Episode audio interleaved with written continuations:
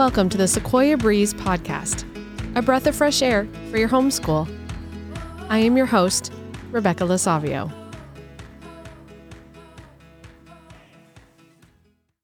Thank you for joining us and welcome back to part two of talking about how the Myers Briggs personality test can enhance your homeschool and help you in your relationships in your home. Karen Drager is back with us, and I'm really excited to hear about all the information that she has to share with us today to help us as we get to know ourselves and our kids better.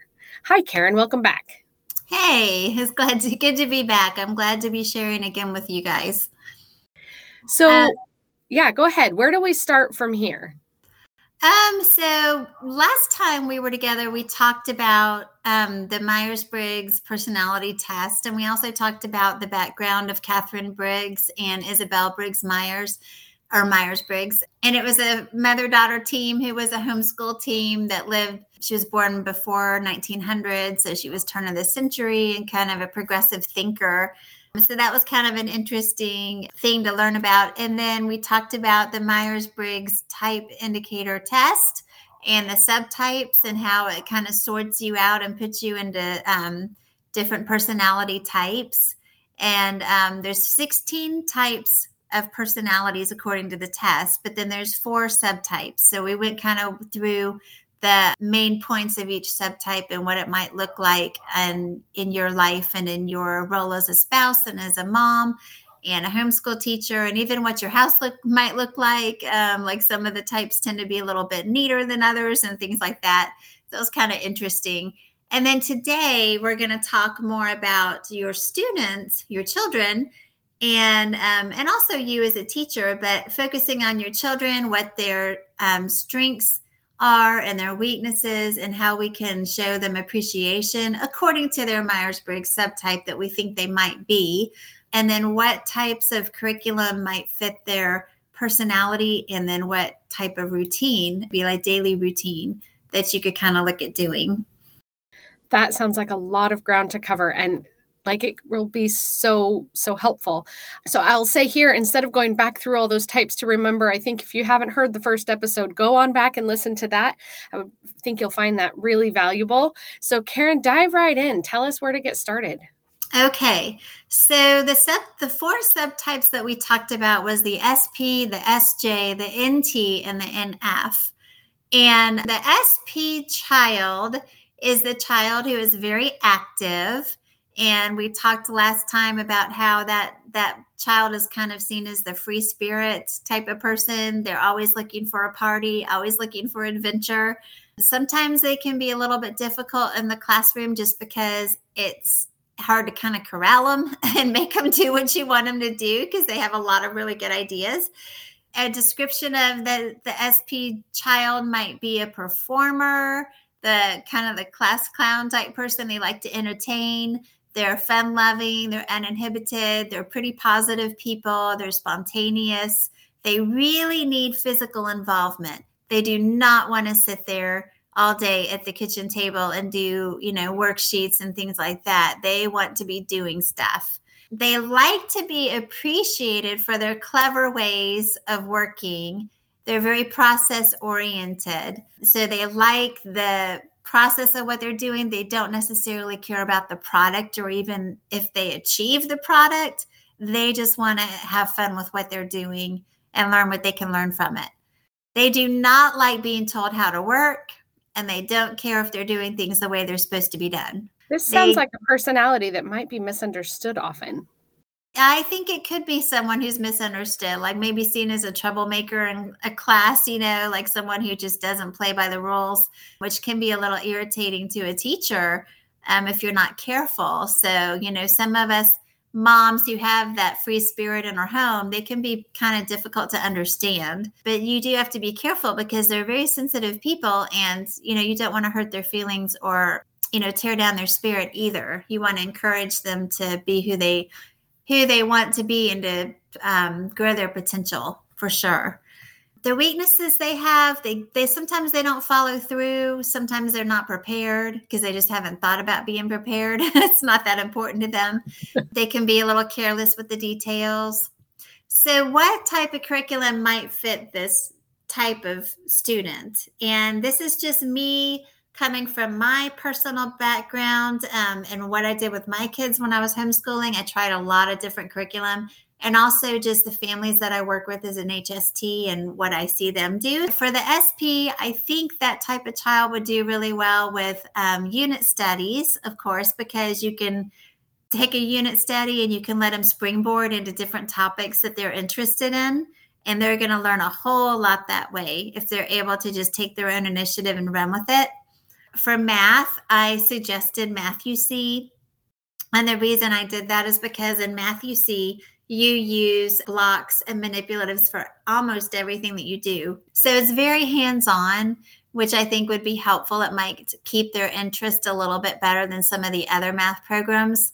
Story of the World, I was also thinking of for history because Story of the World is also lots of hands on projects and you can do them together as a family. So the SP is going to be very interested in that interaction and um, being able to do things like Egypt. You make a mud brick in Egypt, the Egyptian unit, and you embalm a chicken carcass. You know, that those kind of things that you do with Story of the World would really interest them. And then for grammar, that's always kind of a bummer for, you know, this type of child. They're not really interested in grammar and that kind of thing. So I thought maybe a curriculum like Growing with Grammar you know, soaring with spelling. Um, it's a very easy curriculum to follow. You do one page a day, um, and it's very simple. So they just have to get it done and move on with their life. A sample routine for the SP, and again, this is just me thinking through what I would do with a child like this. I would probably not start my day at 8 a.m. first thing in the morning. I would not make them do schoolwork because they're going to have a lot of ideas of what they want to do with their day themselves and it does not revolve around school. So I would probably give my child um, an hour or so to just goof off, have fun, do whatever they want to do. And then maybe about 10 o'clock is when you start your school day or 9 And then I would do like a maybe a short math lesson, take a break, go for a walk, spend family time together, and then do a short language arts lesson, and then have lunch, and then do your science and social studies in the afternoon. So you're kind of breaking it up a lot. And then maybe you have the whole afternoon for them to do what they want to do. And then at the end of the day, you come back around and you do math again and you do language arts again. So you don't do like a whole hour long lesson of math or language arts because you're going to lose them halfway through anyway. You might want to do just a 20 minute, 30 minute lesson, but then come back around at night and do it again before bed and kind of reinforce what you started learning in the morning. I hear you giving a lot of out of the box suggestions for this kid. Um, yes. And my hunch is if a parent has this kid, they might be pulling their hair out. And that hearing this idea of spreading school out throughout the day and knowing that's okay to to do that and having these ideas of allowing allowing a natural rhythm that beats within their child to come out and make school more successful could be a really big relief. Yes, definitely. And the child, you know, going to the park to do school. Oh my goodness, that saved my life so many times. We did the we did school at the park a lot because um, my child was very uh, headstrong and she had she also had disabilities so that kind of got in the way sometimes and she was happier at the park but we would go to the park and do math and for some reason math is just a lot more fun at the park i don't know why but it worked for us so those kind of things work too you have to be a little creative um, some it. children some children work better um, in the swings. Like I would put my daughters in the swing and we would learn our letters and our vowel sounds. And she remembered them so much better swinging than if she wasn't swinging. So we would always do our phonics in um, the swing every day for probably two years. We did that. And what it a, worked like a charm. What a fun idea. Yeah. Yeah. And sometimes the movement, you know, helps them remember these children that have a hard time picking up on phonics, on letter sounds. Sometimes that it just works really well. Okay, the SJ is the next one. And the SJ is the student who's kind of the fits the mold type of student. There's not really any problem. They like to do worksheets, they like to do school, they can work independently pretty well. They don't necessarily have to be part of a group. It's kind of the ideal student that every teacher, you know, thinks that they might want in their classroom. And then they have a big sense of responsibility, sense of duty. They tend to want to be the helper for other kids so they come along, they have kind of that maternal instinct if they see someone who needs help. They like to be part of a group, but they don't have to be. They're pretty intrinsically motivated. And they're pretty st- they they need stability. They need a lot of consistency. So this child is not going to do as well if they're ditching lesson plans and going to the park one day or the day seems to be a little unorganized. They're going to want to be up and ready to go and have the same type of a schedule pretty much every single day or at least have you know some notice if it's not going to be that day the same that day and then appreciation they like to be recognized for how careful they are and how accurate they are they're very product oriented so they pay attention to those details and they want you to know that they do they get really irritated if kids don't follow the rules if there's a sibling who's not following the rules, that's going to be a real problem to them. And they're going to want that to be taken care of right away. And they also don't like it if people don't meet deadlines. So if they don't pay, you know, play by the rules, that can be a distraction to them. They can be a bit negative um, just because those little details do kind of get under their skin. Sometimes they can be sarcastic. So that might be an older child, not a younger child but they can tend to be a little more in the sarcastic mode. SJ curriculum, Saxon math would be a good one for this type of child um, because and math is very repetitive, it's very consistent. Every day, you know, it kind of looks the same, which, you know, some people might think that's a little bit dry and boring. But other children like the SJ, they're going to really be drawn to this type of thing where they know what to expect, they can get it done, and um, they know that they're you know that they're covering all the concepts. Um, also, I thought of Bookshark, and Bookshark is um, an integrated around literature. So you know you do have some of that family involvement where you all can read aloud.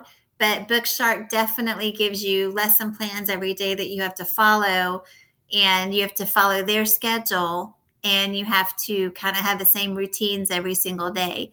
Um, and you don't really want to get behind in Bookshark because then you're going to be a little bit panicked because you'll have to, you know, figure out how to catch up.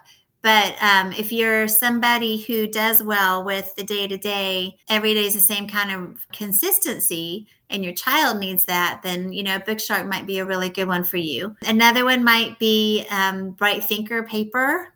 The workbooks uh, are not workbooks, but they come in little booklets. And um, Bright Thinker is really great has a lot of writing. It's a very writing intensive program, but it's very comprehensive. Um, and it'll carry you all the way up through high school if you want to do Bright Thinker because it's a um, approved by our schools. Um, the curriculum is so AG approved.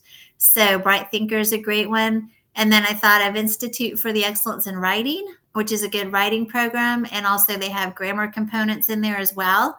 And the reason that I chose that one is because you have um, it's a pretty rigorous everyday type of thing and they have a certain a definite method that you follow um, step by step. And boy i mean you really can crank out some good writers because it's a good program but you definitely have to pay attention to the details and be on top of your routine. And then a regular routine homeschool routine for this type of child you know a lot of uh, families kind of like the idea of doing school at home because you know that's what you would do if you were in the classroom. And i can remember trying that when i was first homeschooling like oh okay we're going to do 8 to 12 you know have a little recess break and you know stuff like that this child might actually do well with that type of routine where they get up and they get going at 8 in the morning they have, you know, their math, their language arts, a little break, lunch. I think that would work out, you know, pretty well for this type of child.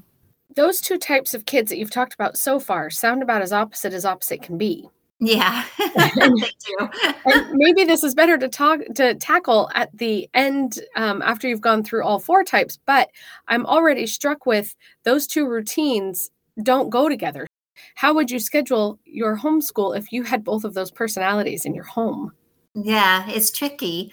I think maybe we should get to the end of all four. Let's do the Okay, next two, and then let's we'll do it. talk about maybe some ideas for doing that. So the next child would be the NT, which is the child who is the manager, the systems person.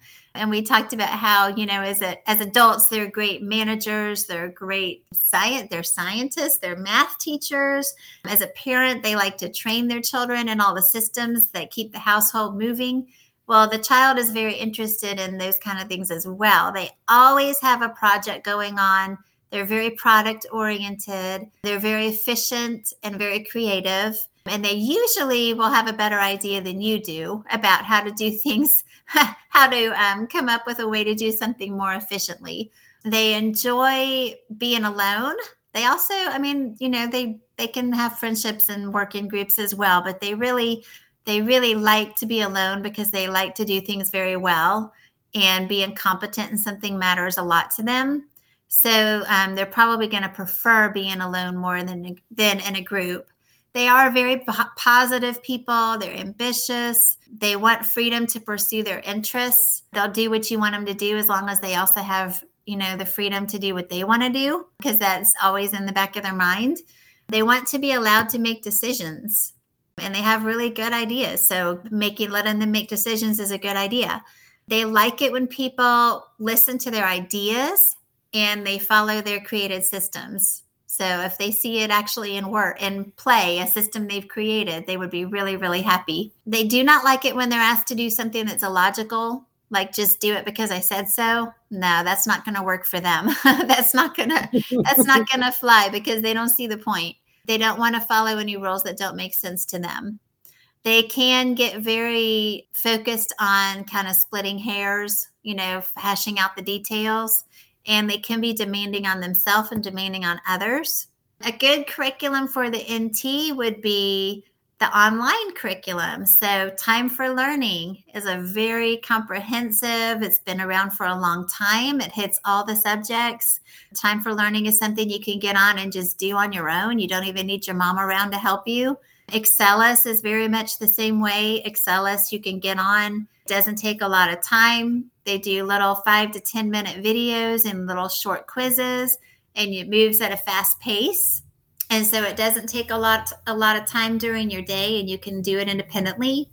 Bright thinker online you know it's a little bit more of a tedious curriculum but you can definitely sit and do it by yourself and you can do it all the way through high school so that's a bonus. And then MobyMax is the same way so i would think in terms of online curriculum because this student really tends to be drawn towards technology and um, ways to be more efficient. Uh, that's just kind of their brain is um, kind of geared that way. Not everybody, of course, but they tend to be kind of the techie type of person who really likes the gadgets, the apps, those kind of things. And then as far as setting up the routine, for this child, you know, they're going to be able to set up their routine pretty well themselves. And if you do it for them, they're probably going to have a better idea because they they know how they want their day to look. So I would definitely involve this child in the process of making those decisions for what type of routine to have because if you don't involve them in the decision making, they're going to overrule everything anyway. They're not going to like what you do. I would just leave it up to them and make it a group process. Where You've just together. You have just described my one of my kids to a T, and it's really interesting because while I'll make a list and tell the others what to do with that one, we've just naturally fallen into a habit of. So, what do you think? What should you work on first? Where are you going to go with this and this? And Mhm. and then she takes off and is able to to manage most of her day. But I really you it was like you were talking about her. That's funny. I know. It's funny how when you get in the descriptions, you just think of certain kiddos. Like I think of my daughter, or I think of my husband, or I think of you know Uh-huh. kid that I have. It's like, oh, that's that that person right there. The last type is the NF. And the NF student is a people person, very charismatic, idealist. They communicate well with others. They love groups and they like having group activities and decisions. They like to make just like the um, democratically run classroom, you know, where everybody gets a vote and then you decide. They love that kind of thing. They like maternal teachers, so they probably love homeschooling because they really like hanging out with their mom, having someone who's very nurturing, being at home with them. They like a lot of feedback. So if you don't give them feedback, they are gonna they're not gonna feel like they know if they're doing a good job or not. They really want somebody to constantly be there to reassure them and to praise them. Um, and then they will just keep working hard forever. You know, they, they like to have that positive feedback. Um, they like to be appreciated as a unique individual and for their values.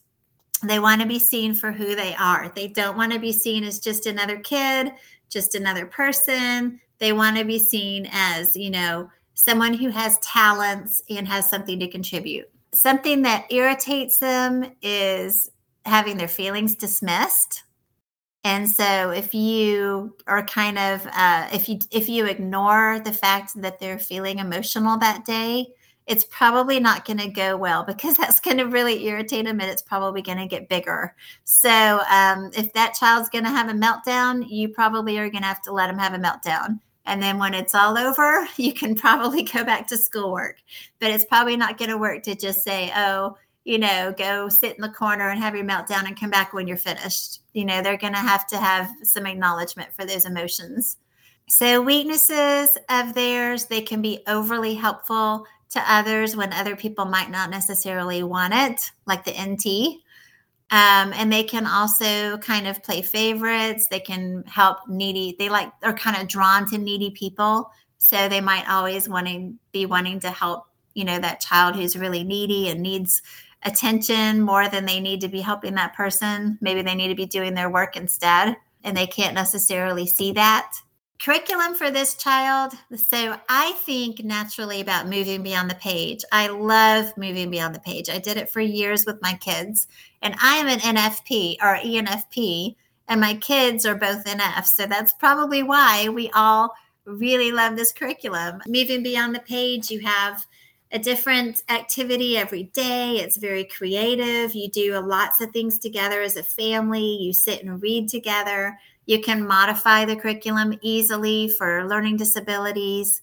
Some people kind of complain because it looks like it's a little bit too intensive with the writing, but you can easily take out some of the writing and you know skip over certain pages. So I think moving beyond the page is a great one for the NF. Oak Meadow is also one that seems to be a good fit for the NF. It's very nature based and artistic and creative, and you do things together with your family. The types of units that are in it, very out in nature type things, which would be really a great fit. I think lap books would be a great fit for the NF because that's something that you can do together as well and you can make it look your own. So you could have, you know, you could have 10 children doing the same lap book and they're all going to look different. And the NF is going to love that, how they can make their own unique lap book, you know, where that looks different than their brother and sister. That's going to be their unique contribution. And also with lap books, there's a lot of room for springboarding and going and researching a topic that interests you and adding it to your lap book. So you can make it unique for sure. And then math, I really liked Singapore math and I did, uh, we tried a lot of different math programs in my house and we landed on Singapore. The main reason for that is because it is laid out so simply and it's colorful and there's not many pro- problems on the page. And it seems like it's very doable when you look at it. And um, my girls did really well with Singapore. Also, the lessons are not horribly long. You know, like some of the other ones have kind of long, tedious lessons, and it's pretty short. Which um, version of Singapore do you like? I really liked, let's see, I did not do the California. I think it was US edition. Okay, thank you.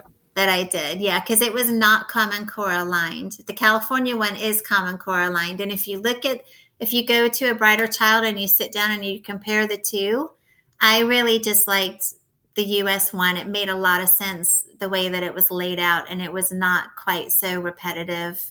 It would which can it can be it can get to be kind of a lot when you have the all of the common core in there. You know it gets a little bit tedious. So that was my personal opinion though. You'd have to go look. And then the nf daily routine i you know i would have short lessons, um, just because the NF can get really bogged down by complicated lessons, especially in math. So they're not going to be that interested in math. So I would do things, I would have like a long language arts, and I probably would start the day with reading because they they really like to read they really like to be with their family members starting the day together hanging out in mom's lap and then maybe move on to math and do a short math lesson followed by like a nature walk or something outside. You're all taking a breather you're regrouping. Lunchtime you could do a read aloud session. You know if you don't do that in the morning do it at lunchtime. We read a lot together my kids and i did and we did a probably for 10 years we read books together at lunchtime and we went through all the classics and everything and it was just a fabulous time. We had like two hour lunches where we would just sit and read together and my kids learned a lot that way to get you know just through reading all the little house series and Anne of Green Gables and you know just all of those great books that you can do together. You are and talking then, my language. Yeah we love to read yeah, I know. I just I love reading and I love how much you how much time you have with homeschooling to do that kind of thing. And and I would say too that I think as you've described the NF that you're describing me and probably two of my children, but the other two love to participate in that reading just as much. Mm-hmm. Um, I mm-hmm. just need to let one crawl around and the other one needs to you know be able to move on and do her thing when we're done but they all value that part of our day there will be another podcast about read aloud, reading aloud with your kids. But that's awesome. Yeah. Well, and I don't know how many people have told me because both of my children are dyslexic. The, my older one has even more, you know, severe learning problems. And I don't know how many special ed teachers, therapists have told me that my kids have a great vocabulary and they have so much animation in their reading. And it's because I read with them so much over the years you know?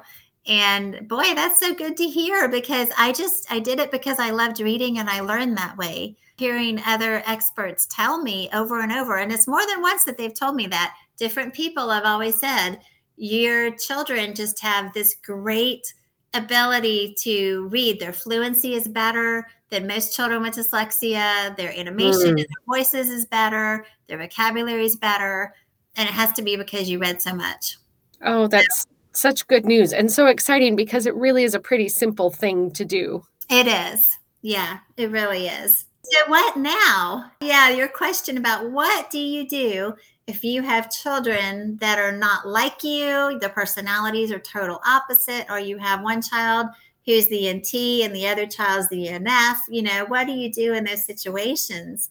Well, I mean, I think the first thing is that as an educator, you have to try to appeal to all the learning styles, you know, and that's what, as teachers, if we're in the classroom and you're dealing with, you know, 20 students that all have different learning styles and personalities, where you're going to have to try to appeal to each of them in some way throughout your day so we know that they're learning. So you do that by seeing, hearing, doing, and saying your lessons. You use all your five senses you know um, you do some of those worksheets but you know hopefully not a lot of worksheets. You do a lot of hands-on things so that um, at some point hopefully throughout your day you're hooking each one of your kiddos and you're getting them interested in what you're doing. And then also you can you need to be extremely flexible. So those children that have the strong personalities we tend to try to um, control them because that's kind of our inclination is oh no you're not going to get away with this. You know i'm going to make you do what i say. Well that doesn't work because they're just going to butt heads even harder because they want to have their say so and that seems to be important in their mind at the right you know at this point in time. So are you you know you really have to pick your battles and i'm not saying let the child be defiant and let the child just flat out disobey you. There are times where you have to put a stop to it of course. But pick your battles with these strong personalities because um, you don't want to die on every single hill. You don't want to have just right. battles all day long. And so sometimes you, as a mom, have to be very flexible. And probably the siblings do as well, because, you know, if you have one child who's a very strong personality, everybody else has to kind of be a little more flexible. It just kind of happens that way. So I would say try to be flexible as a mom and as the homeschooler and doing what that child you know not not not too too much of an extent but you have to kind of um, figure out what find the balance between everything is about them and everything is a battle. Right. Exactly. let yeah. them have let them have a few things their way and other things they need to learn to bend i would assume as well. Yes um, it's, it's easy to plan your day even unconsciously towards the strongest personality because they will make things the hardest if it doesn't go their way. Mm-hmm. But in doing so, we can accidentally leave the other personality types either behind or unheard. Mm-hmm. Yeah. And then um, another thing you can do is working within a framework. So, this is something that I learned over the years of homeschooling that I wish I had understood a little better in the beginning. You and I, I, believe it was a psychologist that taught it to me because we were um, it was one of my kids counselors. They always had you know school counseling sessions and um, and the counselors were really helpful to me too. I was i was very thankful for them. But um, somebody taught me that you can have a basic schedule for your homeschool day but then you can change it up. But don't totally ditch your schedule and your whole everything that you've planned try to have like some flexibility within your schedule, within your framework.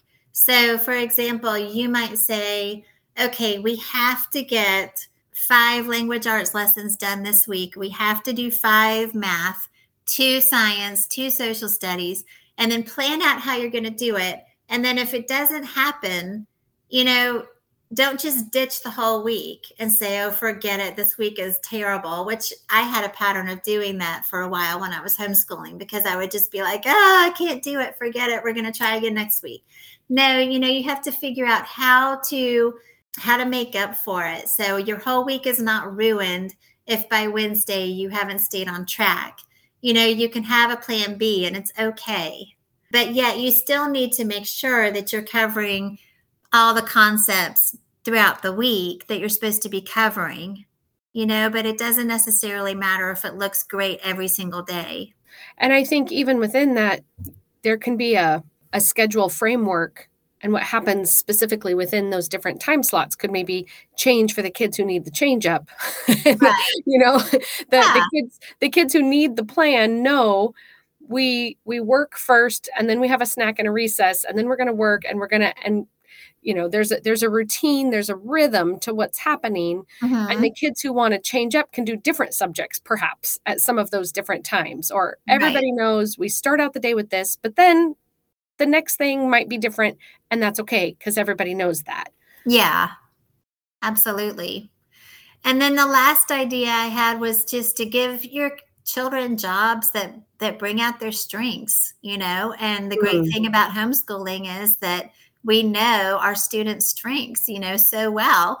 And um, if anything we can do to empower them. So if I had someone in my class who's SP, who's got, you know, that free thinker and that free spirit, I would be giving that person jobs to keep them busy that are helpful, you know, to the classroom. So I would have them sweeping the floor or picking up the trash in the playground, you know, things to keep them busy um, not to punish them, but to help to help them be productive, you know, but things that they can do. Um, and I would do the same thing in the home, you know, give them chores that they're interested in, not just the mundane, you know, day to day thing that they might not. Um, I mean, some of that's important too, but you know, given things that interest them that they can be really good at. That's really interesting because it's, I think, something I've felt but haven't thought through.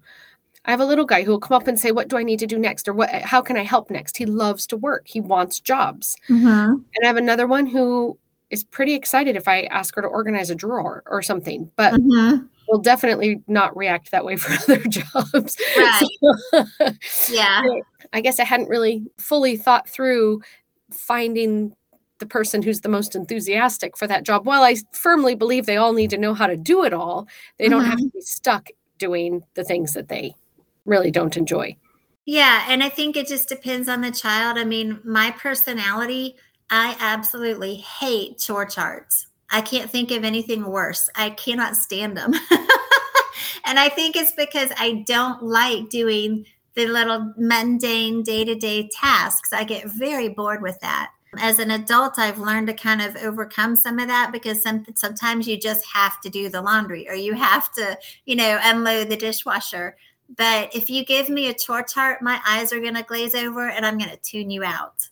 And so if you have a child like that, you can't just try harder to make them pay attention because they really don't enjoy it. So find another way where they can be helpful, but they don't have to be, you know, feeling like they're stuck in that in that box, you know. Um, find creative ways to let them do it. Do you have any examples for us for that? Well, making it a group project is helpful, or turning on music. Like if I turn mm. on music and I clean mm-hmm. the kitchen, I'm so much happier. Mm-hmm. Oh my mm-hmm. goodness or let them go outside and do the outside chores because that doesn't seem as hard as the inside chores sometimes, you know, and change it up. Don't make them do, you know, uh, someone who's not enjoying vacuuming the floor, don't make them do it every day. Have them do it one time a week. And if they do it really well, they get a prize or something like that. But yeah, I mean, I think probably the main thing for me personally would be making it a group activity. And I do that with my kids too. I have two teenagers and I have them do the dishwasher together. So they're not stuck doing it by themselves. They have a buddy. Mm. And we turn on music and we make it more fun and dance a, around and stuff. That's a great idea. Can you speak for a minute about some tips and tricks about helping these different personalities coexist peacefully, recognizing each other's strengths and weaknesses? Boy, I mean, it changes every every household is different, right? I mean, and everybody has different dynamics, so it's hard to say like you know give like blanket advice for that. But I think that as a parent, you have to acknowledge the positive things in each child you know the positive parts about their personalities and even if you're if you have a child who's really difficult and you're just kind of dreading facing the day with that child and my daughter was that way sometimes and it often wasn't her fault it was you know physical things or emotional things she was dealing with and her disabilities and some days i would just dread it. If you can kind of make a list in your mind or on paper of what things are really great about this child and how can I help them feel better about themselves today? And then try to go about your day with that attitude. You know, like these children are a blessing. They're not something I have to endure, they're a blessing. and sometimes yes. it's harder than others, you know?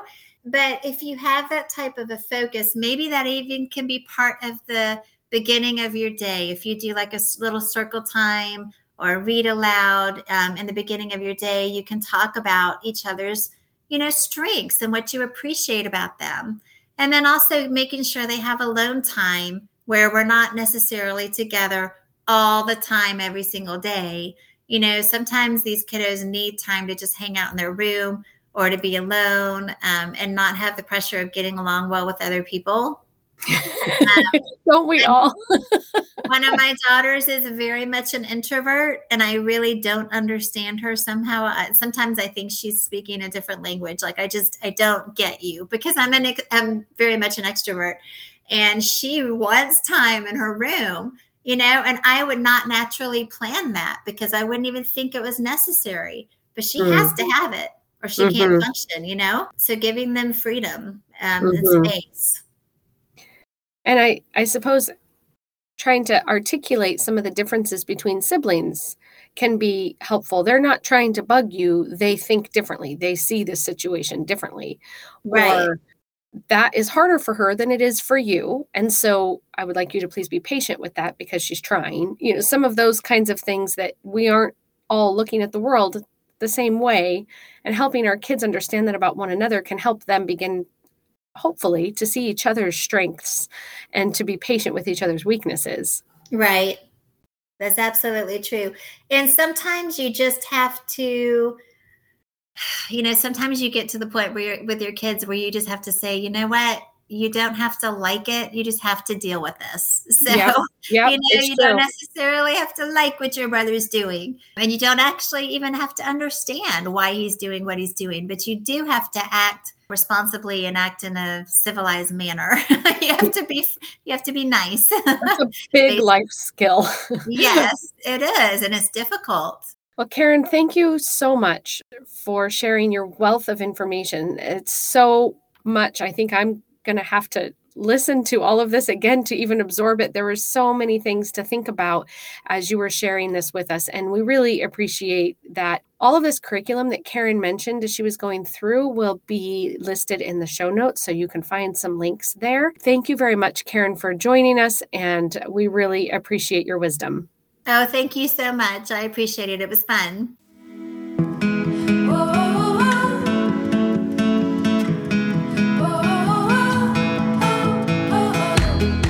Listeners, can you believe it? This was the final episode of season one of the Sequoia Breeze. It has been such a pleasure to have you join me on this adventure. While you're waiting for season two to be released in the fall, would you do something? I would love to hear from you. Which was your favorite episode? What did you learn from the podcast? What topic would you like to hear more about in the future? Did anything you heard bring up questions you'd like to discuss? Send me an email at podcasts at sequoiagrove.org. You've heard from me for the last nine weeks. It would be such a treat to hear from you. If you haven't subscribed to the podcast, please do so so you'll be sure not to miss season two of the Sequoia Breeze. Until then, I am your host, Rebecca Lasavio.